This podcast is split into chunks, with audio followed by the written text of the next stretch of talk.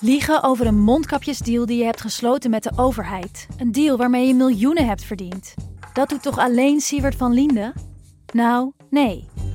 Ik ben Felicia Alberding en in de Mondkapjesmiljonairs duik ik met een team van correspondenten in andere schandalen. Want wist je dat Siewert helemaal niet uniek is? Luister de Mondkapjesmiljonairs in je Podimo-app. Of ga naar podimo.nl slash mondkapjes. En probeer Podimo 30 dagen. podimo.nl slash mondkapjes. Deze podcast is 100% expertisevrij en alleen geschikt voor amusementsdoeleinden. De inhoud mag niet worden beschouwd als financieel advies. Dit is Jong Beleggen, de podcast. Ik ben Milou.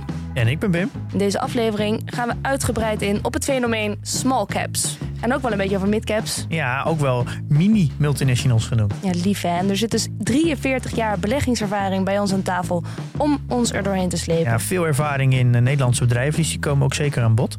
En uh, tot slot gaan we ook even in op de actualiteit. Ja, we kunnen nu officieel spreken van een correctie. Joepie. Uh, en Mr. Smallcap die gaat ons ook even doorheen helpen wat er nu allemaal gaande is.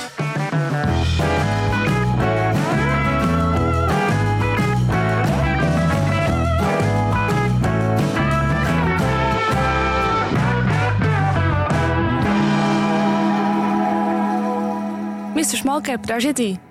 Goedemorgen. Goedemorgen. Willem Burgers, um, ben jij. Je hebt er, mag ik jij zeggen? Ja, zeker. Oké. Okay. Want je hebt al heel wat werkzame jaren op zitten. Totaal 43 jaar actief in de Nederlandse beleggingswereld. En in 2007 heb je je eigen investeringsfonds opgericht, eigen beleggingsfonds. Add Value Fund, waar je nou ja, voornamelijk werkt met small caps en mid caps. En ik begreep dat jullie volgende week uh, jullie 15-jarig bestaan vieren. Zo is het. En een paar weken later stop jij ermee, want dan ga je met pensioen. Nou, sterker. Uh, 1 februari aanstaande is het al zover. Dus, uh, het oh, dat is al bijna februari natuurlijk op het moment ja, dat we dit opnemen. when you're having fun. Oh, dus op het moment dat jullie 15 jaar bestaan, stop jij ermee? Ja, dat vond ik een mooi moment. Ja? Dan uh, zeggen ze over een cirkel die rond is, geloof ik. En... Ja, ja, ja. Maar het is een heel mooi moment. We hebben vorig jaar natuurlijk een, een prachtig jaar gehad qua rendement. Maar zeg, je, je sluit wel af met een, uh, met Ja. een uh, fantastisch rendement. Vertel dus even dat, dan. Dat wist ik van tevoren. Toen ik uh, min of meer besloot om er een punt achter te zetten, wist ik dat natuurlijk nog niet. Maar ja, het afgelopen jaar is in alle opzichten een, uh, een recordjaar geweest. Dus dat is natuurlijk toch extra leuk als je met de vlag uh, in, de, in de top, uh, als je gedag kan zeggen tegen. Nou, hij moet wel even het rendement noemen. Ja, ik wil het zeggen, wil ik toch even weten. Ja, wat ik moet het even. Ik, ik ben, die cijfers heb ik, maar het was ongeveer 56, uh, nee 57 procent, als ik het precies heb. Dat, uh, en ja, dat, uh, dat mag er zijn. 57% in één jaar. Dat is, Ja, uh, dat is, uh, dat is een aardige outperformance uh, met uh, de mid en de small cap in Nederland. Ja, maar dat hangt ook een beetje samen met de categorie. Hè. Je hebt vaak in. Uh, het is, ze zeggen wel small is beautiful. Klein maar fijn. En dat is, ja, als je een goed jaar hebt in uh, een categorie van beleggingen die niet heel goed gevolgd wordt door uh, het grote publiek, dan heb je een kans. Uh, je hebt een paar voltreffers, zoals wij die vorig jaar hadden, dat je een dergelijk hoog rendement haalt. Keerzijde is natuurlijk ook, laten we dat direct even melden, dat als je een keer een zogenaamde zeepert in portefeuille hebt, een onderneming waar het heel slecht mee gaat. Wij hadden dat bijvoorbeeld. Acht jaar geleden met Imtech. Ja, dan heb je ook wel eens een jaar kan ertussen zitten dat je het minder dan gemiddeld doet. Ja. Het is dus de kans, ja, de, uh, de uitdaging als small cap belegger om uh, ja, de krent uit de pap te halen. En ja, de beren op de weg zoveel mogelijk te vermijden. Ja. Het leuke is wel, wij hadden het vorige week in de aflevering over factor beleggen. Mm -hmm. En een van de factoren waar echt toonaangevend rendement mee kon worden behaald was size, dus marktkapitalisatie. Mm -hmm dat toen dacht ik meteen, ja, dat weet jij natuurlijk als geen ander. Mm -hmm. Dat is een, een, bewuste keuze geweest om op de, op de size te gaan zitten. Je kiest heel bewust een, uh, ja, een, een zekere omvang, want we beleggen ook niet in de allerkleinste deelnemingen. Dus we hebben wel een uh, marktkapitalisatie van tenminste 30 miljoen euro. Dat is uh, alles wat daaronder zit, wordt ook wel microcap genoemd. Mm -hmm. Dan praat je over de hele kleine ondernemingen. Dan moet je ook vaak denken aan start-ups. Hè. Als je vanaf scratch begint. Wij beleggen dan in ondernemingen die al een zeker track record hebben bestaansrecht en wat groter zijn. En de laatste jaren, omdat we ook een open-end beleggingsfonds zijn, hetgeen zoveel wil zeggen dat je iedere dag aandelen uit je fonds kunt emitteren of innemen, afhankelijk van hoeveel vraag of aanbod er in het fonds is. Om die reden moeten we ook voldoende liquiditeit in de portefeuille hebben. Ja. Dus verhandelbare deelnemingen. Vandaar dat het accent in onze portefeuille de afgelopen jaren iets is verlegd naar de wat meer liquide ondernemingen, dus meer de midcap. Uh, uh, omvang. En small cap moet je dus denken aan zeg van 30 miljoen, wat ik zei, tot 200, 300, misschien 500 miljoen euro. En midcap, internationaal dan, daar zijn geen echt vaste grenzen voor, maar gemiddeld. In Nederland heb je het dan ja, tot uh, zeggen 5 miljard euro. Mm. In Amerika, een markt die veel groter is, heb je het al gauw over 20 miljard dollar of zo. Dat wordt dan nog steeds wel als midcap. Midcap als betrekkelijk ja. klein gezien. Hè? Ja. Hele grote ondernemingen, de Amazons en de Apples van deze wereld. Of in Nederland ASML als grootste onderneming. Daar praat je echt over uh, uh, veel hogere bedragen. En daar zit met name de, de echt heel grote, uh, extreem hoge liquiditeit in. Ja. Nou, wij kiezen heel bewust voor een mindere liquiditeit, maar ook een segment wat minder goed onderzocht wordt. En er zijn er ook veel meer van natuurlijk dan de heel grote ondernemingen. Dus daar ja, komt het vooral aan op eigen onderzoek, uh, heel nauwgezet volgen. En daar ja, je, uh, je analyse op loslaten om te kijken welke ondernemingen ja. zich echt kwalificeren om in je portefeuille te worden. Je zegt eigenlijk al heel veel interessante dingen. Ik wil eigenlijk nog, eerst is dat, wat mij opviel is dat er maar ongeveer of 80 tot 90 procent van de beursgenoteerde bedrijven in de wereld zijn small of midcap. Ja, dat klopt wel. Dus dat is eigenlijk gewoon bijna alles is gewoon. En maar de meeste beleggen dus juist in die, in die 10, 20 procent. Ja. Dus en, en meesten richten zich in een onderzoek ook op, het, op die 10%. Ja. Dus alle analisten die richten zich daarop. Ja, dus eigenlijk ook vrij logisch dat, je, dat daar veel meer kans zit op een outperformance. Ja. Omdat daar minder mensen in beleggen en ook daardoor minder ja, soort van media coverage is. Er, is, er wordt minder over geschreven. Uh, is dat eigenlijk ook een van de redenen waarom het wetenschappelijk bewezen is dat er een alfa gehaald kan worden op uh, small cap? Ja, maar het, het, tegelijkertijd betekent het ook dat het risico wat je daarmee loopt, hè, om dus als, ja, als outsider in dat enorme universum wat je hebt uh, te beleggen, dat dat ook na van hand hoger is. Hè? Ja. Geen rendement zonder risico. Dat zal hier nee. ongetwijfeld wel eens een keer over de bühne zijn geweest. Ja, ja, ja. Daarom is het zaak om, ja, uh, om echt heel goed je huiswerk te maken. En dat, dat proberen we ook te doen. En als je dat doet en je slaagt erin, zeker na verloop van tijd, om ja, de, de waarde in bepaalde ondernemingen te herkennen. En je bouwt een portefeuille langs die lijnen, dan is het heel goed mogelijk om ja, over een wat langere termijn inderdaad die alfa, waar je nou op zoek bent, ook echt te gaan realiseren. Ja, het maar is er, zijn, weer... er zijn nog wel wat beren op de weg hoor. Je nou, daar komen we straks wel over te praten. De afgelopen, uh, tot nu toe dit jaar uh, was het niet echt makkelijk op de beurs. En ook in perioden dat er, ja, dat er tegenwind is, moet je ook ja, heel bewust zijn van de kansen en de risico's die in zo'n segment zich kunnen voordoen. Ja, en die verschillen natuurlijk, de voordelen en nadelen, dus om in die small caps ja. te zitten. Waar ik wel benieuwd naar ben, is hoe ben jij eigenlijk in die business gerold? Ja, dat is eigenlijk een. Uh, ik zal het kort doen, want ik kan daar heel lang over vertellen. Maar oh. we hebben maar een uurtje, geloof ik, dus dat zal ik niet doen. Ja. Nee, ik ben ooit begonnen op de. Maar dat is dus uh, 1977, heel lang geleden. Toen was ik student aan de HAO. En de HAO als opleiding bestond toen pas een jaar of twee, geloof ik. Dus dat was allemaal heel nieuw. En de gedachte van die opleiding was eigenlijk dat 95 procent... dat het een soort vooropleiding van accountancy was. Dus mm-hmm. veel number crunching. En ja, ik ben toen op een gegeven moment bij een introductiedag van Arthur Anderson geweest. Destijds nog een accountant, inmiddels niet meer uh, onder ons vanwege een faillissement een jaar of tien geleden, meen ik. Maar toen werd mij duidelijk wat het uh, vak accountant precies uh, behelsde en wat mijn voorland was. Ja. En daar werd ik niet zo enthousiast van. Kan ik me voorstellen. Je moest dan op de HAO ook een uh, stage lopen. En je, het was in die tijd toch wel gebruikelijk dat. Want toen was de werkgelegenheid tweede oliecrisis. niet echt heel makkelijk. Dus je moest zelf een stageadres zien te, te regelen. Ik heb dat toen bij Van Landschot bankiers op de beleggingsafdeling gedaan. Maar ja, moet je in die tijd niet al te veel bij voorstellen. Want dat, was, dat draaide een telex in de hoek. Daar kwamen de, de, de berichten. Hè. De, er was geen internet of. Nee, whatever. oh ja. Dus ja, dat, dat zijn mijn eerste schreden eigenlijk op beleggingsvak geweest. En, en hoe dan specifiek in de small caps? Nou, ik ben in 1990 begonnen met het uh, Orange Fund. Dat was het eerste small cap fonds in Nederland. Dat is eigenlijk gebaseerd op wat dat betreft uh, is er wel vergelijking met de muziek. Hè. Dat komt vaak uit Amerika, Engeland en dan naar het continent. De Anglo-Saxische markten zijn veel professioneler dan wat er in continentaal Europa gebeurt. Dus een small cap fund was in Amerika en in Engeland gemeengoed. Dat heb ik min of meer ook naar Nederland gebracht. Maar wij waren wel de eerste die dat uh, in Nederland hebben opgezet. Uh, omdat het ja toch, met name toen voor institutionele beleggers, hè, grote verzekeraars, pensioenfondsen die in aandelen willen beleggen, maar niet de capaciteit hebben om zich heel specifiek met dat segment bezig te houden. Mm. Dus wij hebben daar als het ware zeg maar een soort van vermogensbeheer-account voor opgesteld. Heel groot in de vorm van een beursgenoteerd beleggingsfonds. Het fonds loopt nog steeds. Camper Orange vindt het tegenwoordig. Ja, en die deden ook dus al aan die small caps. Dat is, de, ja, dat is het eerste fonds in Nederland wat uh, zich op dat deel van de markt heeft gespecialiseerd. Ja. Dat klopt. Ik heb jou in een van jouw, uh, ja, ik denk voor mijn columns ook wel eens gelezen dat jullie heel specifiek uh, dan een naam hebben voor small en midcaps in de vorm van mini-multinationals. Dat, ja. dat vond ik dus eigenlijk wel een hele grappige benaming. Uh, kan je daar wat over vertellen, wat je daarmee bedoelt? Nou, het is, het is wel grappig, want we hebben het nu steeds gehad over beurswaarde. Hè? Maar je hebt, ja, in de markt heb je natuurlijk enorm veel ja, zogenaamde niches, hè? kleine deelmarkten, die uh, als zodanig heel interessant kunnen zijn. Nou, we komen straks misschien te spreken over, over Hunter Douglas.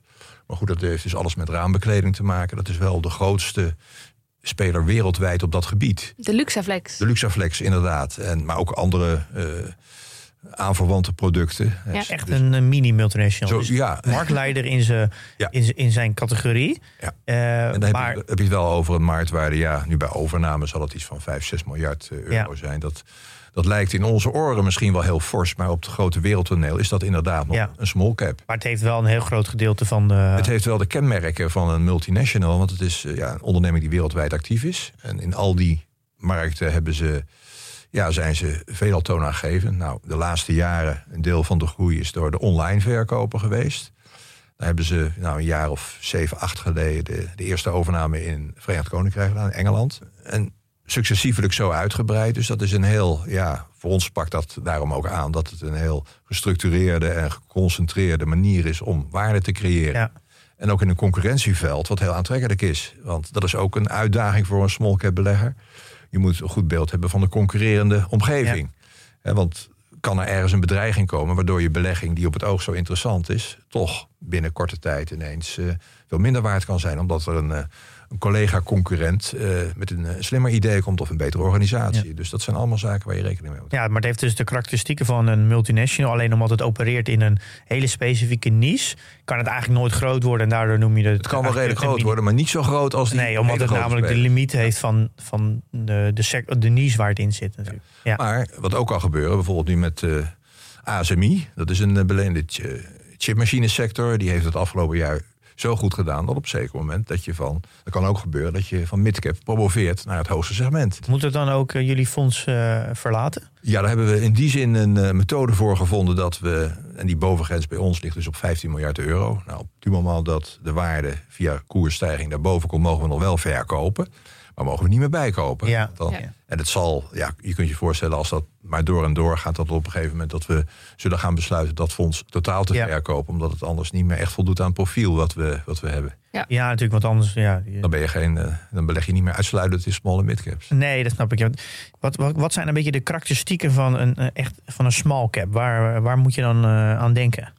Ik heb al even gezegd de marktwaarde. Laten we dat nu even vasthouden. Ongeveer 500 miljoen euro was bovengrens voor een small cap.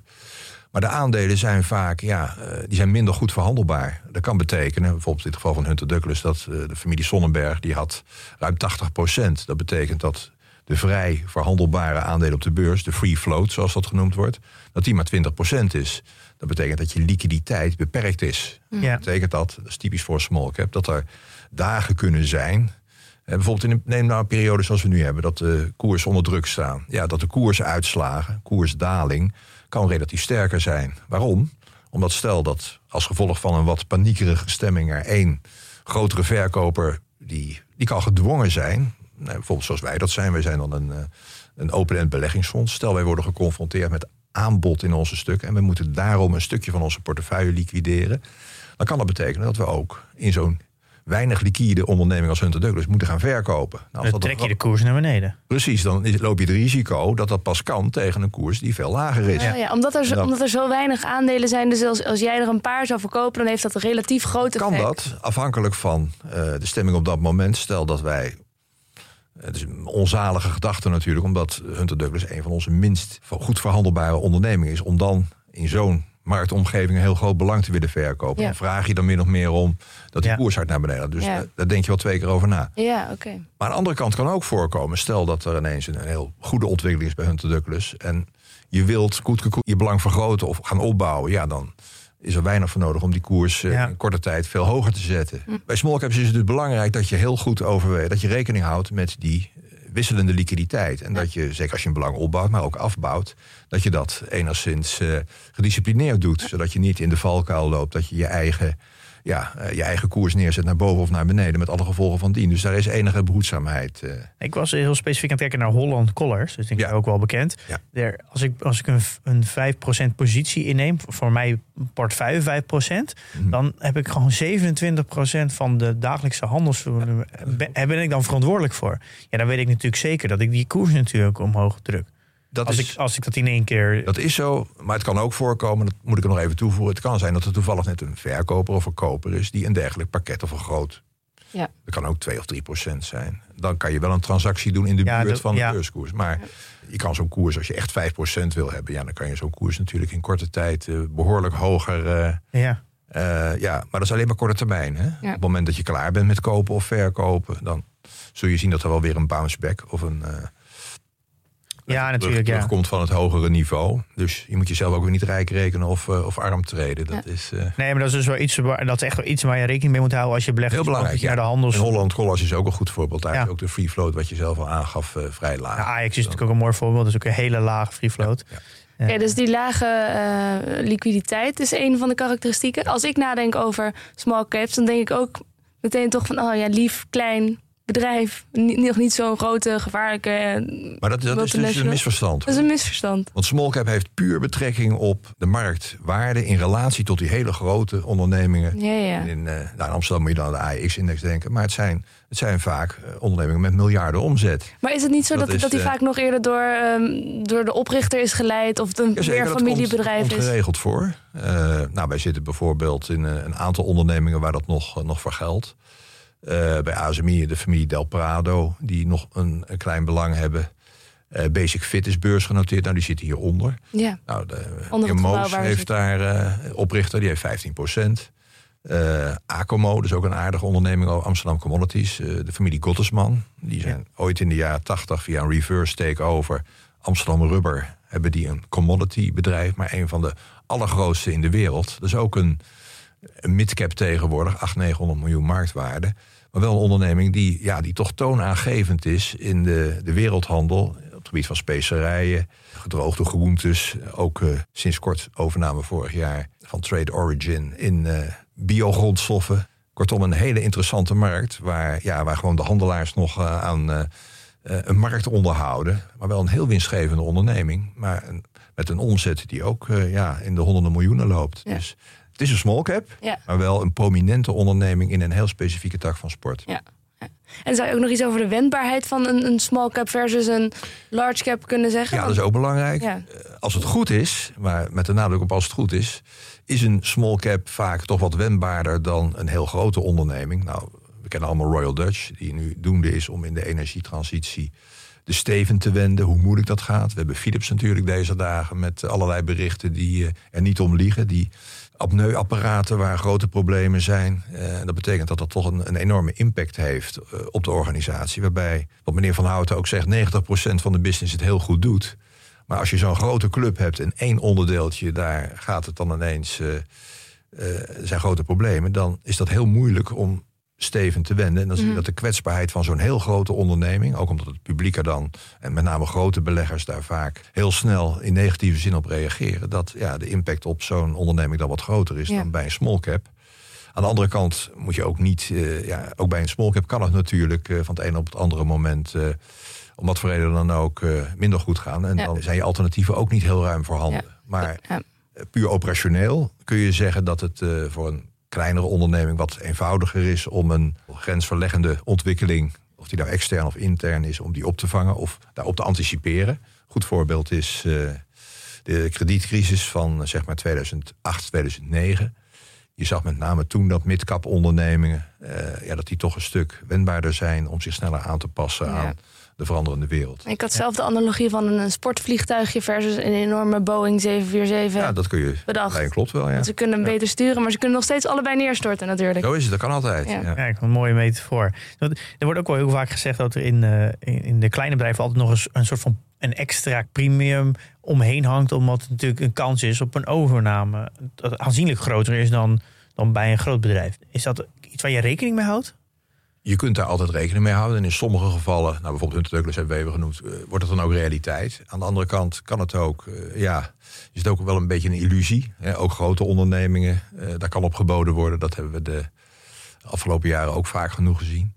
Maar ja, in, in sommige gevallen, zeker in, in ondernemingen waar internationaal een concentratietendens is. Nou, we hebben heel recent de overname van Axel gezien, hè, de fiets. Ja producent uit Herenveen. Dat is op zich niet zo verwonderlijk, zou je achteraf kunnen zeggen met de kennis van nu. Dat, dat weet ik wel. Maar wat dat betreft is die overname een goed voorbeeld van een onderneming die jarenlang toch niet zo makkelijk bestaan heeft, uh, heeft gehad. Maar waar je de afgelopen jaren toch heel duidelijk alles met e-bikes te maken heeft. Uh, dat daar internationaal grote belangstelling voor is. En dat met al het geld dat private equity nu beschikbaar heeft ja, is dat een, uh, een heel uh, interessant segment om eens te kijken wat, uh, wat daar voor meerwaarde in zit. En ja. dan speelt het bij, bij small caps inderdaad wel een, kan het een belangrijke rol spelen, omdat dat ja, toch vaak een, omdat er zoveel zijn, zijn er altijd wel categorieën waar veel ontwikkeling, innovatie is. Die ook voor grotere beleggers ja, interessant kunnen zijn. Ja, want bij mij schoot inderdaad gelijk al natuurlijk Hunter Douglas er binnen en Excel, maar ook natuurlijk Grand Vision, wat natuurlijk ook. Dat zijn eigenlijk de drie die mij gelijk er binnen schoten in een korte mm -hmm. tijd. Die, ja. die zijn overgenomen dat schiet wel gelijk je rendementen natuurlijk uh, gelijk omhoog. Oh, maar dat is grappig dus wat je zegt. Dus normaal gesproken zijn wij niet heel enthousiast... of jij niet over overnames... omdat dat de, de koers vaak een beetje kan drukken. Maar bij small caps is het... Het gaat om de, de kant van de overname. De, de, oh, de, ja, ja. Degene die hem overneemt, daar zie je vaak koersdruk. Ja. Uh, maar degene die wordt overgenomen, daar, gaat, daar moet een premie vaak uh, boven de huidige koers worden betaald. Dus dat is toch wel een voordeeltje voor beleggen in small caps. Er is het de kans dat zo'n bedrijf wordt overgenomen... en dat hij dan... Nou, Activision Blizzard bijvoorbeeld is recent overgenomen door Microsoft. Ja. En daar werd uh, nou, flink boven de huidige koers geboden. Dus zat een aardige premie. Niet vergeleken met all-time high natuurlijk, die was hoger. Maar partijen die worden overgenomen, daar wordt vaak een premie uh, opgezet. Want als dat niet gebeurt, dan stemmen vaak de aandeelhouders niet in.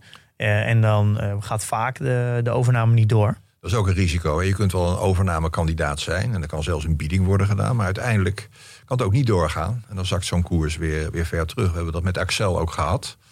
Want het is een, uh, poeh, even denken, een jaar of vier geleden nu dat Pon Holding. Pon, ja. Dat is dus een andere grote speler op, uh, op het gebied van, uh, van fietsen. Die wilde dus Axel overnemen. Hadden al een belang gekocht op de beurs, 20% Die hebben toen een bieding gedaan op, op Axel, ik meen van 42 euro.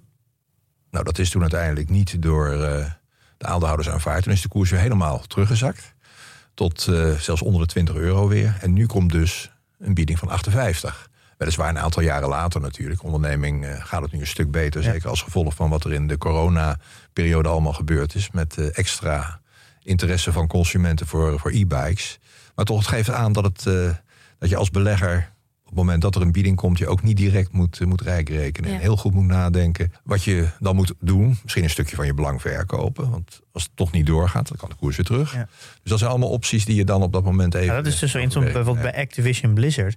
Ja. Daar is natuurlijk een, volgens mij heeft Microsoft 95 euro geboden. Mhm. Mm -hmm. Maar de koers die hangt nu rond de tussen de 80 en de 85 euro. Dus Ja. daar gaan toch heel veel beleggers toch nog vanuit dat die, dat die mogelijk niet doorgaan. Ja, dus, zo is het. uh, en ik, Zie je heel vaak trouwens. Hè, dat uh, als er een bieding komt, dat de koers niet direct uh, helemaal tot dat niveau doorstijgt. Het kan ook zijn dat dat wel gebeurt, dat die zelfs boven komt. Als dus de verwachting is dat er nog een concurrerende bieding komt die nog hoger is. Ja, oké. Okay. Dus dat zijn allemaal factoren waar je. De, nu we het daar toch over hebben, ik wil toch even Hunter Douglas aanstippen. Want dat is natuurlijk eigenlijk een heel uniek verhaal. Volgens mij ben je daar al heel lang belegger in. Ja. Maar dat is natuurlijk best apart gegaan. Is dat. Uh, het eerste een bod van mij van 62 en dan 64. En uiteindelijk kwamen jullie met een, ik maak heel snel een samenvatting, kwamen jullie met een uh, fair value berekening van 175. Ja. Per aandeel? Per aandeel. En een, denk ik een jaar later, half jaar later, werd er in één keer exact dat bedrag Ja. geboden.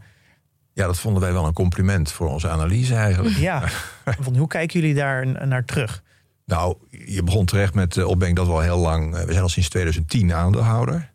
Dus toen sindsdien, uh, en daarvoor ook al, want je, je koopt pas, je neemt pas een belang in een onderneming als je alles goed hebt overwogen. De hele onderneming binnen spuiten hebt gekeerd, zodat je weet waar je, of denkt te weten waar je in belegt. Nou, dus al die tijd hebben we de onderneming op de voet gevolgd. Uh, dus de kwartaalresultaten. Uh, we gaan naar de, de jaarlijkse bespreking in Rotterdam. Dat we dus de onderneming vragen kunnen stellen. En daardoor, ja, eh, ben je heel goed op de hoogte van wat zo'n onderneming waard zou kunnen zijn. En dat, dan kom je natuurlijk op het punt van ook een waardering ten opzichte van concurrenten. En dat zijn dan, ja, in het geval van Hunter Douglas niet zo gek veel ondernemingen, maar we hebben er toch een, een tweetal gevonden. Eén in Taiwan en één in, in Frankrijk. Somfy en uh, Nienmeet. En dan zie je dat die onderneming, uh, dat Hunter Douglas toch structureel aanzienlijk veel lager gewaardeerd was. En dat, dat heeft voor een belangrijk deel te maken met het feit dat er natuurlijk een heel grote aandeelhouder is, die toen 82% eh, van de aandelen had. Dat er geen analisten coverage is, dus dat er geen professionele partijen zijn die die onderneming tegen het licht houden. Dus op het moment dat er een halfjaarbericht of een jaarresultaat is, dan zie je niet een recommendatie van een analist van god, is prachtig en die koers moet omhoog. Dat ontbreekt allemaal. Ja. Er was de afgelopen jaren ook steeds één grote institutionele belegger uit Amerika die voortdurend aan het verkopen was. Die had een belang van ruim 3% van totaal. Maar dat betekent dus, als je snel rekent, dat dat uh, ja, uh, eigenlijk toch wel een, uh, een 15 à 20 procent van de free float was. Oh, ja. En als die dus voortdurend aan de markt is, ook op iets hogere niveaus, dan kan die koers niet omhoog. Terwijl de resultaten wel. Het drukt gewoon de koers. Dat drukt de koers kost dat. Nou, Daardoor was het verschil in waardering relatief tussen Hunter Douglas en de, de andere bedrijven. Maar ook bedrijven die niet uh, genoteerd zijn. Want op het gebied van private equity gingen er van tijd tot tijd toch wel ondernemingen in de raambekledingssector uh, over de bühne tegen multiples, EBITDA. Uh, die, ja, die zodanig attractief waren dat die beurskoers van Hunter Douglas daar erg schil bij afstak. Dus dat hebben wij dus op een gegeven moment in een investment case, die zetten we ook op onze website, kwamen wij tot een waarde in eerste instantie van 118. Uh, want de eerste bieding was uh, 64 uh, euro. Die is later verhoogd naar 82. Die 64 was uh, eind 2020. Die 82 is in het voorjaar terechtgekomen. En laatste dag van het afgelopen jaar 175 euro. En die 175 euro, ja, die is dus op een gegeven moment ook geboden door de partij die uiteindelijk een, de bieding heeft gedaan op de onderneming. En, ja. We sluiten, we sluiten niet uit dat hij uh, heel goed gekeken heeft. Die heeft je die investment case even door Google ja, Translate heeft, gehaald. Ja, en die heeft, heeft, heeft nou, dat, uh, daar kunnen wij ons wel in vinden. Ja, want dat, ik, dat vermoeden hebben wij wel. Ja. Nou, dat is wel leuk om nog even te doen. Jullie hebben, ik heb drie investment case gevonden op jullie website. Ja. Hunter Douglas, Acomo. Acomo ja. En uh, Nedap. Nedap, Nederlandse apparatenfabriek ja, dus, uit Groenlo. Ja, gaan we zo nog even over hebben. Maar er zijn drie investment case. Moet ik dat trouwens zien als een soort fundamentele analyse? Een ja, ja, dat is, dat is het. Ja. het is super interessant om te lezen, om ook veel van te leren. Daar staat dus, daar kun je heel uit, dat doen we echt uitgebreid, om uh, nou, alle ins en outs, wij, zoals wij er naar tegenaan kijken, ja, om dat dus transparant te maken naar, uh, naar onze beleggers. Dus onze investeerders kunnen dan precies zien waarom wij nou menen in die specifieke onderneming belegd te willen zijn. En ook wat we ervan verwachten. Ik wil daar wel voorbij zeggen, jullie zijn naar mij de een van misschien wel het enige fonds in Nederland dat die is zo transparant in waarin jullie beleggen. En dat je ook, als, als je ook al, al bezit je niet in het fonds, dat je nog steeds uh, dat allemaal kan lezen en, uh, en daarvan kan leren. Ik vind, ja, ja. Echt, uh, vind ik heel fijn. Ik ben geabonneerd op jullie nieuwsbrief, daarom juist. Twee keer uitgeroepen tot meest transparante beleggingsfonds, hè? Daarom ook, ja. Ja, ja maar dat is, wij, ja, dat is toch een stukje, ja, zeg maar, verantwoording waarom je iets doet, hè? Ja. En nou, we hebben dat, in de voorbespreking hebben we dat gehad. We hebben natuurlijk ook een keer een, een zeepert gehad, zoals iedereen wel een keer overkomt. Dat, dat is zo'n leuk woord, een zeepert. Een zeepert, ja, maar dat, uh, stel je voor dat je, je bent aan het douchen en je glijdt uit over dat stuk zeep. Dan maak je dus een harde landing. Maar zo voelt het ook. Hè? Ja. Als je dus een, in dit geval Imtech, als je die in portefeuille hebt, ja, dan zak je toch letterlijk wel even ja. figuurlijk door het ijs. Want uh, dat was voor ons. En dan kun je achteraf zeggen, had je dat dan niet kunnen zien? Hè? Maar dan komt die communicatie met beleggers ook. Het wordt natuurlijk ook heel relevant. Want ja, het, is natuurlijk, het is heel fijn en aardig en prettig als je een hoera-verhaal, zoals Hunter Douglas, kunt presenteren. Maar tegenovergestelde komt ook wel eens voor dat je geconfronteerd wordt met de zeepert. Waarbij je dus heel intensief moet gaan uitleggen. Niet alleen wat er fout is gedaan, maar ook wat je daar denkt aan te gaan doen om het ja. weer te herstellen. Ja. En na is dat hebben we nooit meer, even afkloppen, zo'n zeepert gehad. En dat is een belangrijke uitdaging ook van, een, van iedere investeringsmanager om het afbreukrisico. Uh, voorkomen van fouten. Ja, voorkomen van fouten. Ja. Is, je kunt, dat is ook de reden dat we maar een beperkt aantal deelnemingen portefeuille hebben. We willen echter uh, redelijk van overtuigd zijn dat we bij het rechte eind hebben om juist dat risico zo klein mogelijk te Want hebben denk, zit hij tussen de 10, 15 posities? Of is dat ja, we zitten gemiddeld proberen we. We moeten tussen de 10 en 25 deelnemingen. Dat is de de bandbreedte waar, die we onszelf hebben opgelegd. En op dit moment zitten we op 11, 12 geloof ik op dit moment nu net. We hebben er net weer een bijgekocht. Het ideale aantal, dat is wetenschappelijk ook wel uh, gebleken, zou ongeveer 15 moeten zijn. 15. Als je een portefeuille van 15 deelnemingen hebt, dan zit je redelijk, uh, dan is je spreiding voldoende. Want er wordt wel gezegd dat ja, hoe meer spreiding, hoe beter. Dat nemen we geen moment af. Ja, daar hebben we daar geloven wij. Uh, gemaakt, ja. Wij zeggen ook wel spreiden is lijden. je kunt, als je te veel spreidt, ja, dan is de bijdrage van onderneming 87 die je portefeuille hebt, is vaak zo klein dat dat niet opweegt tegen de, uh, de inspanning die je moet doen om wat allemaal te volgen. Ja. En als het goed is, dan is de bijdrage nog uh, te klein. Ja. Dus daarom kiezen wij heel bewust voor bets die ertoe doen. En ja, de gemiddelde, ja, de kleinste deelneming als een portefeuille moet toch uh, over het algemeen tenminste 5% van de portefeuillewaarde zijn. Dus, wil dat een voldoende impact dus de minimale allocatie is dan 5. Heb je ook een maximale? Ja, ja we nemen nooit meer dan uh, 20% van onze portefeuille in. Uh, op het moment dat dat gebeurt, afgelopen jaar ASMI natuurlijk, dat ging op een gegeven moment. Ja, al, al zo hard, dan wordt er automatisch uh, moeten verkocht worden. Moeten verkocht worden, ja. En soms is dat gevoelsmatig met een beetje pijn in het hart. Ja. Aan de andere kant, je hebt wel uh, 20%. En wat er nu gebeurt. Af... risicomanagement. Precies. En zie dan wat er nu de afgelopen weken gebeurt. Dan zie je dat zo'n koers als gevolg van winstnemingen vrij hard daalt. Nou, dan ben je achteraf toch niet ongelukkig dat je in ieder geval met dat uh, aftoppen van je, van je deelneming uh, nu weer in de gelegenheid bent om veel lager eventueel weer terug te komen. Ja, het een zinnetje wat ik wel lees op de website is beleggen is zo min mogelijk fout te maken, verliezers mijden en winnaars nooit verkopen. Ja, maar zeg nooit nooit. Hè. Ik, ik geloof niet dat ik. Uh, kijk, er gaat geen enkele onderneming, ook niet een heel goede die alleen maar omhoog gaat. Er zullen altijd tussentijds uh, correcties zijn. En in de, de chipmachine sector is dat uh, misschien nog wel sterker dan gemiddeld. Want dat is, was tot voor kort een cyclische industrie. Tot nu, voor kort? Tot voor kort. Wat je ziet nu als gevolg van uh, ja, alle ontwikkelingen op het gebied van 5G. Chiptekorten die waarschijnlijk langer gaan duren. Dat je toch in ieder geval bezig bent aan een periode van structurele groei voor een langere voorzienbare periode. Maar dan nog heb je als gevolg van ontwikkelingen in, in de macro-economie. Zoals er nu is uh, uh, al het gebied, alles wat te maken heeft met supply chains. Nou, die, die is behoorlijk verstoord en dat zal nog enige tijd duren. Dat heeft ook zijn impact op chipmachineproducenten, ja. want die zijn, hoewel ze ze zelf produceren, toch ook afhankelijk van de beschikbaarheid van chips om hun machines te kunnen maken. Dus dat slaat zelfs op die ondernemingen terug. Ja. En de, Uiteindelijk is alles met elkaar verbonden. Natuurlijk. Exact. Dus, en nou, van, vanzelfsprekend weet je als belegger ook dat als ondernemingen in korte tijd zo extreem in waarde stijgen, dat meestal als gevolg van een macro-ontwikkeling of een combinatie daarvan, waar we nu mee te maken hebben, dat je dan een periode krijgt van tijdelijke correctie. En alleen al om die reden is het verstandig om, uh, om af en toe je weging in je portefeuille, want daar kijken wij vooral naar. Kijk, nooit verkopen wordt hier bedoeld dat je niet de hele belang verkoopt. Okay. Je kunt wel degelijk Spelen weging. Uh, ja. En daarom is die 20% plafond, ja, dat hebben we ons ook opgelegd. Dat zelfs als we op dat hoge niveau nog enthousiast zijn, is dat wel ons maximum. Ja, dat is ook risicomanagement. Zo is het. Ja, zou je ons iets meer mee kunnen nemen in die fundamentele analyse? Je deelt natuurlijk ook op de website. Maar je hebt, jullie hebben een beleggingsuniverse. Ja. Ik heb voor mij 65 bedrijven, ja. denk ik, in uh, Nederland. Ja. Hoe, kom, hoe kom je dan uiteindelijk bij die 10 die je, waar je nu in belegt? Nou, dat begint ermee dat je dus, dat is dan een soort top-down analyse die je maakt. Je hebt die 65 namen en daar vallen er, ik denk meteen al een, uh, ja, uh, zeg een 35 vanaf, omdat die niet aan je essentiële criteria voldoen. Uh, het zij dat hun marktaandeel, de betreffende uh, waar ze actief zijn, te klein is. Dat ze dus niet in staat worden geacht om dat succesvol te kunnen verdedigen. Uh, tweede kan zijn dat ja, de, de financiële gezondheid van de onderneming niet goed genoeg is. Dat, er dus, dat men te gevoelig is voor bijvoorbeeld een, een, sterke stijging van de rente... of dat er te veel schuld op de balans is.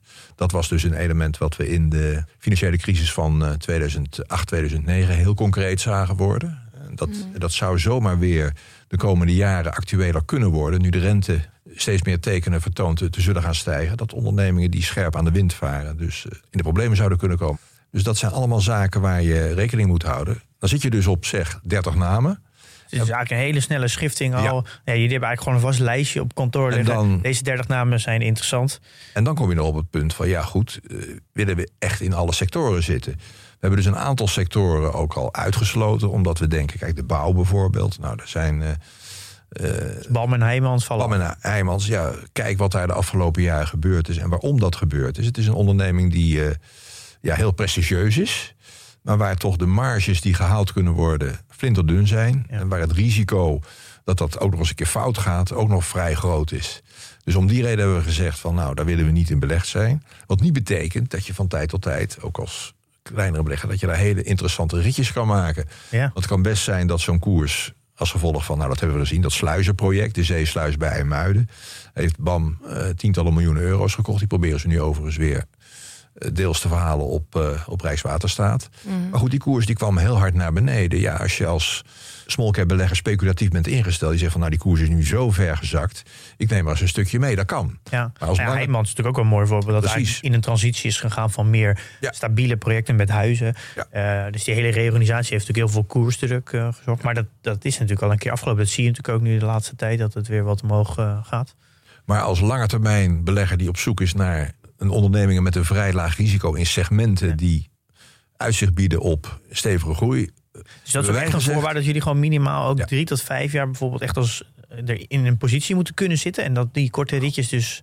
Wij gaan niet voor de korte ritjes, inderdaad. En oh, vandaar ook dat we ook retailbedrijven, daar zijn we niet van geporteerd. Dus daar valt ook al een hoop af. Wat zijn de voorbeelden van retailbedrijven? Nou, we hebben bijvoorbeeld een belang in Macintosh gehad. Dat is nog niet heel lang geleden. Dat was de oh grootste textiel uh, retailer van, uh, van Europa. Maar ook daar is dus op een gegeven moment als gevolg van... Ja, onder andere de online uh, markt die een stevige stijging doormaakte, waarbij het traditionele winkelbedrijf onder druk is gekomen, hebben ze niet overleefd. Dat hebben we nog tijdig onderkend. Dus de grootste verliezen zijn ons. Er zijn eigenlijk niet echt retailers meer beursgenoteerd. Nou ja, je hebt natuurlijk Ahold, dat is ook een retailer. Dus, ja, uh, ja, degelijk, uh, en Coolblue wilde onlangs naar de beurs komen. Hebben we zeker naar gekeken. Maar ook daar blijkt dus, als je dat analyseert, dat de echte winstgevendheid van uh, zo'n onderneming beperkt is. Ja.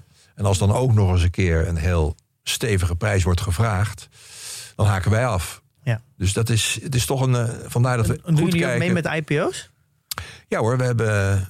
Dat is al even geleden dat we. Nou, SIF is bijvoorbeeld een IPO waar we aan hebben meegedaan. Dat was, oh, hebben 2015. Lucas Bols destijds ook. Hebben we het niet over het schuurmiddel SIF, toch? Dan? Nee, dat is. Dit is de. SIF Group. Dit is SIF Group. Het is niet, uh, is niet de SIF. Ja, met een S. Het is SIF. Ja. De producent van monopiles. Dat zijn die enorm grote onderstellen van uh, windmolens, vaak op zee. Hmm. En daar zijn ze redelijk uniek in. Nou, die staan sinds 2015 eh, op de beurs. Dus dat is een IPO waar we hebben meegedaan. Maar je hebt dus, eh, je hebt dus op een gegeven moment die retailers ook uitgesloten en de bouwbedrijven. Dan blijft, er, dan blijft er bijvoorbeeld nog 25 bedrijven over. En dat zijn dan voor jullie allemaal bedrijven waar je in zou kunnen beleggen. Precies. En dat, ja, dat gaat in hoofdzaak toch ondernemingen die in meer of mindere mate iets met technologie te maken hebben. Nou is technologie natuurlijk een heel breed begrip. Maar ja, het zijn toch ondernemingen, als je onze portefeuille bekijkt, wat het als een rode draad uh, doorheen loopt. Kijk, SIF noemen we dat is dan echt een, uh, een bedrijf wat uh, uit de maakindustrie komt, zoals dat heet. Hè. Het, het, maken van enorme grote monopiles, dus die ijzeren pijpen die dan op zee worden gezet. Die zijn vaak 10 tot 15 meter lang. Dus dat geeft aan dat je daar een, een specifieke fabrieken voor moet hebben. Nou, dat is. Uh, maar daar komt ook technologie bekijken. En, ik, zie, eh, ik zie echt een lijn in jullie portefeuille. Dat is echt een beetje industrie-innovatie. Een beetje Precies, die, uh, nou, dat, automatisering. Dat, dus, dat, zie je terugkomen, omdat dat ook een segment is waar je heel veel toegevoegde waarde kunt uh, realiseren. Dat als je je verdienmodel goed ten uitvoer brengt, dat dat vroeg of laat ook in zo'n beurswaardering tot uiting komt. Ja. Als je dat perspectief hebt, nou, dan kom je echt in aanmerking in onze portefeuille. En dan is voor ons de enige ja, uh, element wat nog uh, ertoe doet, is dat je op het juiste moment instapt. Prijs. Prijs, ja. Want als je, je kan een hele mooie onderneming hebben die al heel hoog gewaardeerd is. Maar ja, dan moet je je ook bewust zijn dat het risico dat dat een keer extra onder druk komt. Dus dat is het laatste puntje wat voor ons van belang is om al of niet tot aankoop te besluiten. Dus jullie hebben eigenlijk voor die 25 bedrijven die dan even over zijn, hebben jullie eigenlijk allemaal een fundamentele analyse gemaakt. Jullie hebben dat allemaal goed doorgenomen, geanalyseerd. Dus jullie hebben eigenlijk allemaal investment cases klaar liggen. En het eigenlijk wat jullie dan doen is dat updaten regelmatig. En een waardering erop plakken. En dan aan de hand van die waardering kan je een instapmoment mogelijk bepalen. Ja. Ehm, en hoe, hoe waarderen jullie een, eh, een aandeel? Nou, dat is op een aantal uh, criteria natuurlijk. Maar winstgroei is wel het belangrijkste. Als we dat uh, zichtbaar kunnen krijgen in relatie tot bijvoorbeeld een, uh, een per aandeel, hoe zich dat ontwikkelt. er wordt ook gekeken of de ondernemer misschien eigen aandelen inkoopt als daar ruimte voor is. Op het gebied van acquisities zijn er mogelijkheden om langs die weg eh, de business case te versterken. Wat bedoel je met acquisities? Overnames Ja. van bedrijven Ja, in hetzelfde segment. Ja. En dat moet dan ook nog op een eh, slimme manier gebeuren. Nou, Aalberts is een onderneming waar we in beleggen. Die hebben toen Jan Aalberts het bedrijf startte. En dat is dan eh, in 87 naar de beurs gekomen. Heeft hij door een heel groot aantal kleinere acquisities die groep eh doen groeien. Nou, ik meen sinds 2012 is Jan teruggetreden. En Wim Pelsma is de nieuwe CEO. En die heeft dat beleid voortgezet. Alleen, het accent is veel sterker komen te liggen op autonome groei. En dat is uiteindelijk, dat hoor je veel beleggers zeggen, autonome groei, goede autonome groei is de mooiste groei. Ja, dat is natuurlijk gratis groei.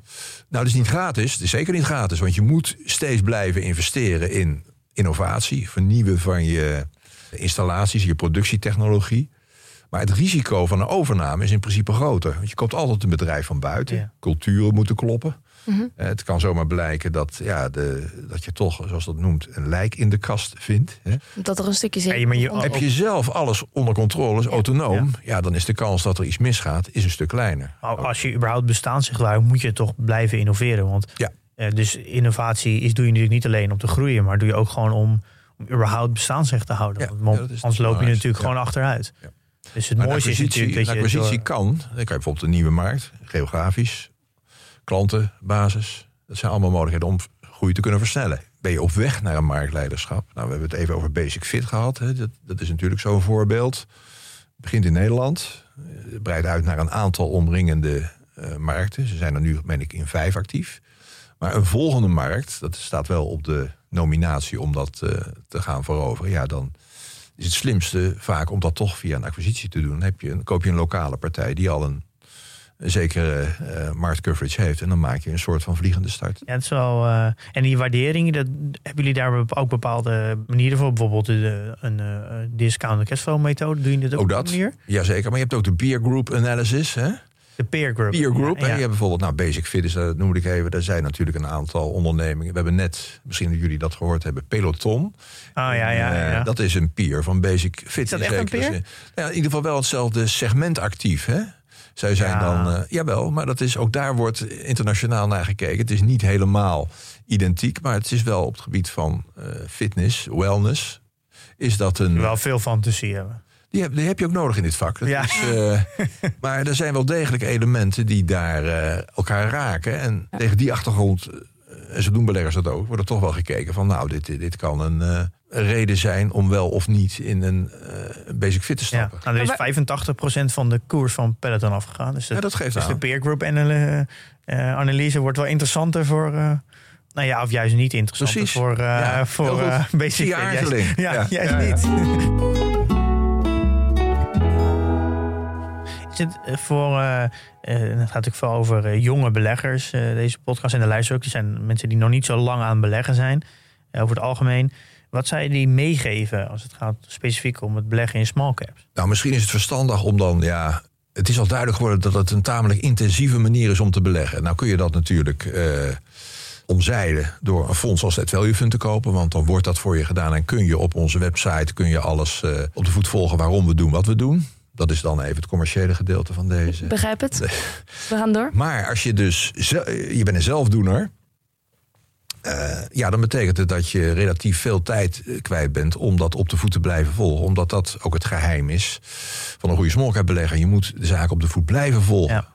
Betekent in ieder geval dat je de, eh, de website van de onderneming op de voet moet volgen. Omdat daar over het algemeen alle nieuws komt. Hè. Er kan zomaar een, eh, ja, iets zijn wat eh, ondernemingsspecifiek is. Wat je moet weten. Wil je een goed beeld hebben van wat het voor de onderneming betekent en de koers. Dus dat is één. Aan de andere kant kun je, als je top-down bekijkt, kun je zeggen van nou, ik vind het interessant, maar ik wil maar een klein gedeelte van mijn portefeuille in small caps hebben. En dat is wat veel grote beleggers doen. Wij, ik heb al even gezegd, wij zijn onderdeel van Optimix. Nou, die, dat zijn top-down beleggers. En in die portefeuilles zit het, het value fund gemiddeld voor maximaal 5%. Want laat dat nog even gezegd zijn, je, de keerzijde van small cap beleggen is dat het kan voorkomen. Dat is ook wetenschappelijk onderbouwd. Voorafgaand aan een recessie, eh, ja, dan zie je vaak dat small caps het wat minder doen dan beursgemiddeld. Waarom? Omdat ja, het kans uh, dat als een markt echt in correctie gaat, dan weten we allemaal dat in eerste instantie minder goed verhandelbare aandeelhouders zullen worden ja. Omdat liquiditeit dan een asset is. Hetzelfde moment daarna worden ze weer juist interessant, omdat keerzijde, als de economie uit de recessie komt, zijn dit ook de ondernemingen dus hebben het al over gehad, die het meest wendbaar zijn.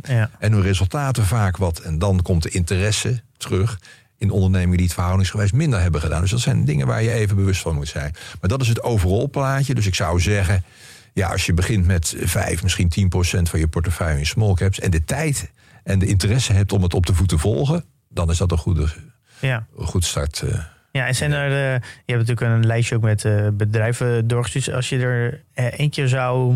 Wat is voor jou het, het pareltje nu van onder de Nederlandse small caps?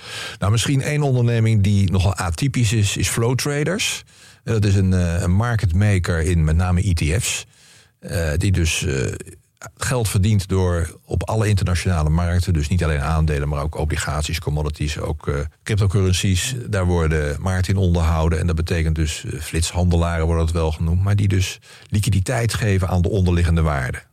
Nou, het betekent dat die moment zoals nu, dat er uh, onrust is op de beurs en dat kan twee kanten op zijn. Hè kan hard naar beneden gaan. Maar ook zo'n bounce back, een koersherstel gaat vaak met enorme omzetten gepaard. Maar ook spreads in de onderliggende uh, aandelen, obligaties. En juist van die spreads profiteert een, uh, een marketmaker die de, de meest moderne apparatuur, maar ook modellen heeft om daarop in te spelen. En die liquiditeit te kunnen geven aan haar klanten, institutionele partijen wereldwijd.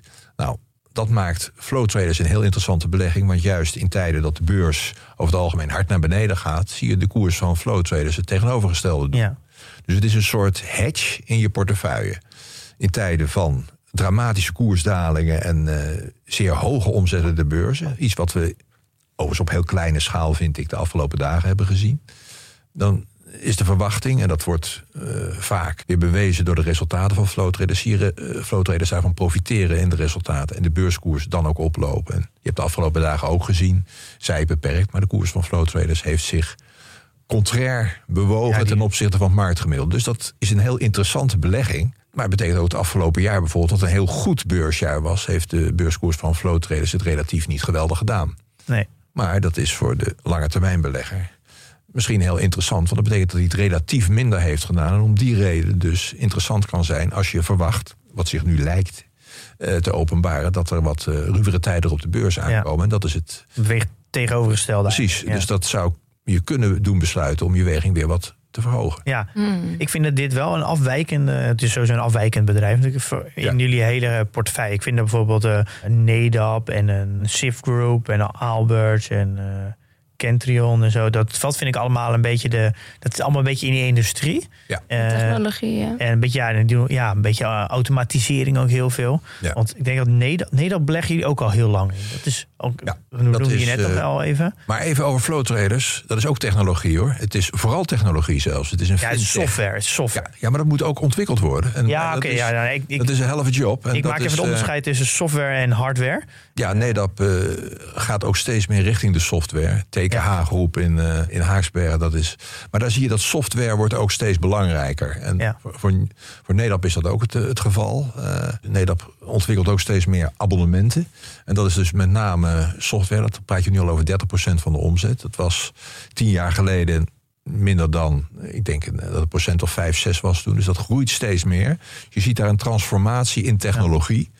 En dat is voor een belegger ook interessant, want je ja. verdienmodel wordt daardoor. Terugkerende inkomsten. Precies, je recurring revenue, wederkerende omzet. Die je van het begin van het jaar ervan uitgaande dat je product nog steeds zo goed is. Dat heb je dus ook weer de, de relaunches van een, een model. Zij zijn wat dat betreft dus op het gebied van beveiliging is Nedap een grote speler in Europa. Hè het AEOS-systeem is toch wel een, een van de leidinggevende systemen op dat punt. En dat, is, dat ze de OV-chipkaart uh, wat verzorgen? Daar zijn ze ook in actief geweest. En uh, wat dat betreft zijn ze op een heel breed terrein werkzaam. Ook op landbouw, varkens- en, en koeienindustrie. Dus de stallen, automatisering, dat is wereldwijd. China, Noord-Amerika. Dus dat betekent dat je enerzijds een mooie spreiding hebt over sectoren. Anderzijds en de de detectie van personen en objecten is vaak leidinggevend in hun uh, technologie.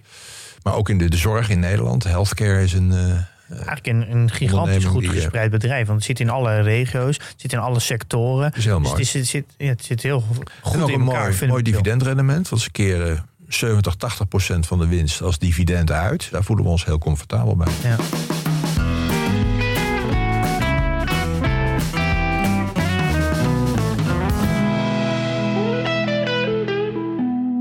Dan- dit is echt een typisch een mini-multinational. Het is Ja. eigenlijk best zonde dat, er, dat dit eigenlijk helemaal niet bekend is bij het Nederlands publiek. Zo'n prachtig dat, bedrijf. eh, dat is timmer wel aan de werk. Ik zag toevallig van de week een pagina grote advertentie dat ze personeel zochten in het Financieel Dagblad. Dus eh, Ja, als ze software mensen zoeken, dan... eh, het is wel Ja. grappig, bij, bij la- alle earnings calls die ik de laatste twee maanden heb gehoord... is, is één heel groot probleem. En dat is allemaal, ze kunnen geen Precies. personeel vinden. Ja. Dit gaat natuurlijk echt... dit gaat denk ik gewoon de standaard verhaal worden de komende half jaar. Dus, eh, het heeft met vergrijzing ook te maken. hè? ja, nou, nu dan misschien nog even gelijk een mooi bruggetje. Eh, ja, inflatie, loonsprijsspiraal. Wat is, wat is er? En de beurzen gaan nu naar beneden. De eerste officiële, eh, nou niet de eerste, maar in de Lange lange tijd. de correctie van 10% van de AX en de S&P. Eh, eh, wat is er allemaal gaande nu? Ja, moeten we ons zorgen maken. Nou, zorgen maken, dat kan altijd hoor. Dat is, eh, misschien wel altijd. juist als de koers eh, ehm, alleen maar omhoog gaat, dan moet je. je, eh, kijk, deze belegger wordt vooral, eh, maakt zich vooral zorgen als de koers alleen maar omhoog gaan. Want dan. Ja. Kijk, een, een correctie dat, die komt toch altijd min of meer eh, als een donderslag bij heldere hemel. En nu helemaal aan het begin van het jaar. En om die vraag maar meteen even op te pakken. Want eh, mensen die met de beurs werken, die werken ook vaak met beursspreuken. En één daarvan is So January goes, so goes the year. Dus dat is. En we zitten nu, nou vandaag is het. eh, even kijken, 26 januari zie ik daar. Dus eh, nog vijf dagen en januari is afgelopen. Nou, stelregel is vaak dat als januari min sluit. dat het hele jaar een minjaar ja? wordt. En is dat echt zo? Dat is, eh, kijk daar maar even op de. Moet je maar eventjes eh, wat googelen, dan eh, zie je dat dat een. eh, zeker in. eh, ja, Dus voor is- beleggers is, is dat, dat. psychologie dan? Want Dat januari is staat dan gewoon de psychologie van de koude Van grond. de koude grond. Maar, en je kunt er, hele, je kunt er natuurlijk eh, de statistiek op naslaan. Het, het komt toch wel eens voor dat dat inderdaad een, eh, realiteit is. En het zou mij ook niet verbazen dat we dit jaar wel eens een keer een minjaar gaan zien. Ten meer daar we natuurlijk de afgelopen jaren wel extreem goede Ja. total returns hebben gehaald. En nou, jij noemde al even een aantal eh, aspecten die, eh, eh, die daarbij een rol spelen. Nou, ik denk dat als je naar inflatie kijkt, dat daar ja, de grondstoffenprijzen, maar ook de loonstijgingscomponent, dat die eh, van belang is. Waarbij je onderscheid moet maken tussen wat dan verwacht wordt een, tijdelijk, een tijdelijke impact. Laat dat op de grondstoffenkant zijn. Want de verwachting is wel dat dat in de tweede helft van het jaar wat, wat af zal nemen. Aan de andere kant heb je de, ja, de loonkostencomponent. En ja, daar moet je toch, denk ik, van uitgaan dat die wat structureler is dan veel economen en beleggers verwachten. Dat je toch aan de rentekant, dat verwacht ik dus, eh, dat je daar nog wel een verdere stijging zult gaan zien. Ten meer dat die historisch gezien nog altijd heel erg laag is. Ja. Dus ik verwacht dat de rente ja, in de loop van dit jaar verder zal oplopen. Dat is ook wel de, de gemiddelde verwachting. Hè? Maar de verwachting is ondertussen het vier keer 25 keer verwacht, basispunten. eh, bij zit de- er denk de ik ondertussen wel een beetje in de Nou, dat weet je koers, niet. denk dat, ik. dat hoeft helemaal niet. Nee? Het is, nee, want tegelijkertijd met die verwachting zie je dat de verwachtingen voor winstgroei wat aan het afnemen zijn. Hè, dat, die was, dat is deels natuurlijk door de corona-verwachting. Je komt, die vergelijkingsbasis is heel onnatuurlijk, omdat je wereldwijd in de economie nog de verstoring hebt van corona het afgelopen Ja. jaar. Nou, ervan uitgaande dat we nu, en dat is ook maar een verwachting, dat we geleidelijk naar een weer een normale situatie toe kunnen. Wat eh, economische groei en uitgangspunten betreft. Maar het kan zomaar zijn dat we ook in de loop van dit jaar weer geconfronteerd worden met een nieuwe variant die zich eh, die noopt tot allerlei beperkingen. Maar ga er even niet van uit. Dan zou dat betekenen dat je dus een hele mooie vergelijkingsbasis hebt met 2021 qua afzetverwachting. Maar daar, daarmee word je nog steeds geconfronteerd met eh, verstoringen in de supply chain. Want die zullen, voor zover we nu kunnen vaststellen, toch nog in ieder geval ook de, de rest van het jaar ons bezighouden. Dus dat betekent dat er voldoende inflatoren krachten zijn die eh, dat voorlopig op een hoog niveau houden. Ik denk dat de rente daar behoorlijk bij, bij achter is gebleven. En nu ligt de bal inderdaad bij de Fed, maar ook bij de ECB, Japan en China. En wat dat betreft eh, voorzie ik toch een, eh, een beursjaar met heel veel fluctuaties. Eh, we hebben nu een, een heel ja, rumoerig januari gehad, bijna afgelopen. Ja. Maar ik denk dat we dat, en dat was natuurlijk het, ja, toch merkwaardige van de afgelopen twee jaar, zeg maar. Of twee jaar, zeg vanaf maart 2020, toen dus de, de corona echt wereldwijd gemeengoed werd.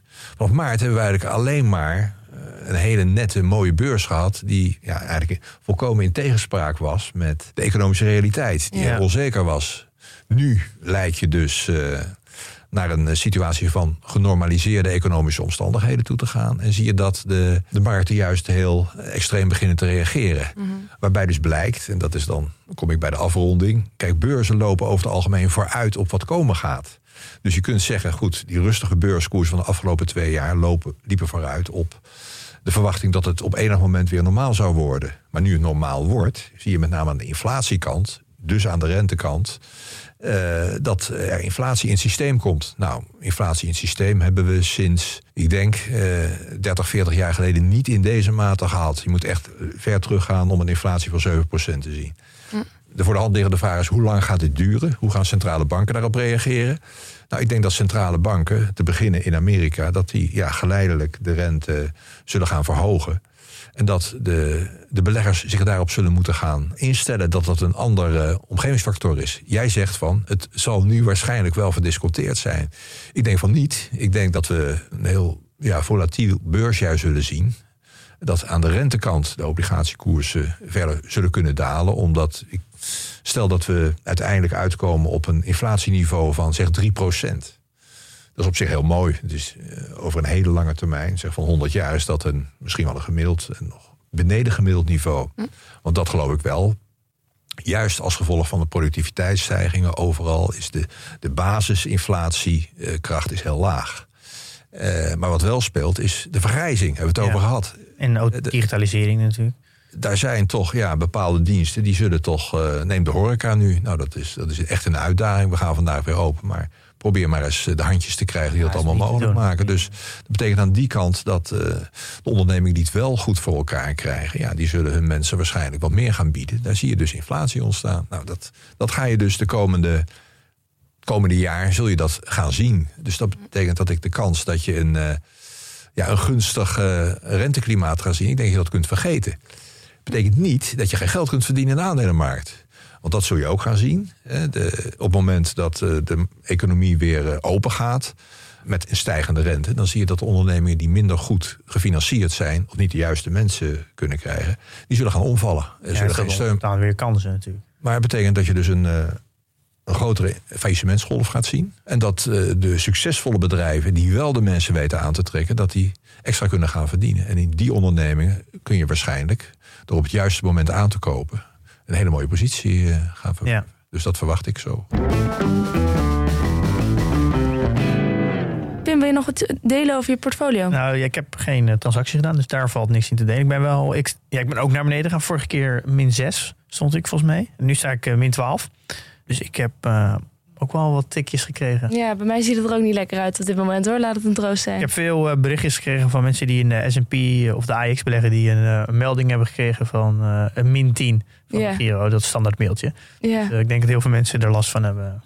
ja maar goed. Ehm, wij moeten afronden. Of januari negatief gaat sluiten, dat zal dan moeten blijken. Jij bent er in er ieder geval niet eh, meer bij om het mee te maken. Ik ben er wel bij, maar van- Ja, vanuit een, eh, gepensioneerd. De backseat zeggen ze. Maar je Ja. belegt nog wel the privé, drive. denk ik, toch? Ik ga, ja, je moet dan. eh, ik, ik blijf natuurlijk beleggen in het value fund. Dus dat, ik Ja, praat aan mijn collega's over. En ik zit dan in de, op de achterbank, niet meer in de driver's seat. zeg. Hoe, groot is het, is het zo? Driver seat, hoe groot is het gat dat jij achterlaat? Oh, dat is, nee, dat is al lang opgevuld door mijn collega's. Die hebben dat, eh, hebben dat, het kunstje, als je het zo wil noemen, hebben ze dat goed onder de knie. Dus ik heb er alle vertrouwen in dat dat. Hoe, hoe groot is dan het gat waar je in terecht komt nu? Oh nee, dat, is, dat valt reuze mee. Want je hebt nu eindelijk tijd eh, om eh, je op andere dingen, zoals bijvoorbeeld deze podcast, eh, te richten. Pim, wat gaan we volgende week doen? Want wij gaan nog niet met pensioen, denk ik. voorlopig. Eh, nee, voorlopig nog niet. Eh 19, of 2057 ga ik met pensioen. Oké. Ehm, Ben ik 100. Heerlijk. ehm, Specifiek wel, oké, ja. we gaan het. Eh, we gaan in, in, in, in iets nieuws proberen. We gaan een soort van eh, boek bespreken, maar dat klinkt heel saai. Maar we, we, we hebben allebei een boek gelezen. Nou, ik ben nog bezig hoor. Eh, je jij vertellen. hebt hem volgende week ook uit. Eh, Nothing But Net van Mark Mahaney. Eh, en dan gaan we eigenlijk eh, samen dat boek doornemen. De lessen uit dat boek. eh, wat we ervan kunnen leren. En dit is eigenlijk een heel specifiek boek van een, eh, een, eh, een Wall Street tech-analyst. Die 20 jaar, meer dan 20 jaar actief is voor, voor de dotcom-bubble. Het is eigenlijk het eerste echte boek wat gaat, om, ja, wat gaat over beleggen in de moderne technologiebedrijven. Omdat de meeste uh, beleggingsboeken die zijn natuurlijk allemaal al 20, 30, 40 jaar oud. Pas eigenlijk over 10, 20 jaar kan je, als het boek dan nog steeds gelezen wordt, dan kan je zeggen dat het een goed boek was. Ja. Uh, maar zeker interessant om, om nu al te lezen, omdat je, er zitten heel veel voorbeelden in van de bedrijven die de meeste mensen heel goed kennen. Ja. En zelfs mee hebben gemaakt. Dat maakt het heel leuk om te lezen. Precies, dus dat doen we volgende week. De boekbespreking Nothing But Net. Willem Burgers, dank voor het delen van al je kennis. En dan heb ik nog een laatste verzoek aan de luisteraar. Investeer in je kennis en beleg met beleid.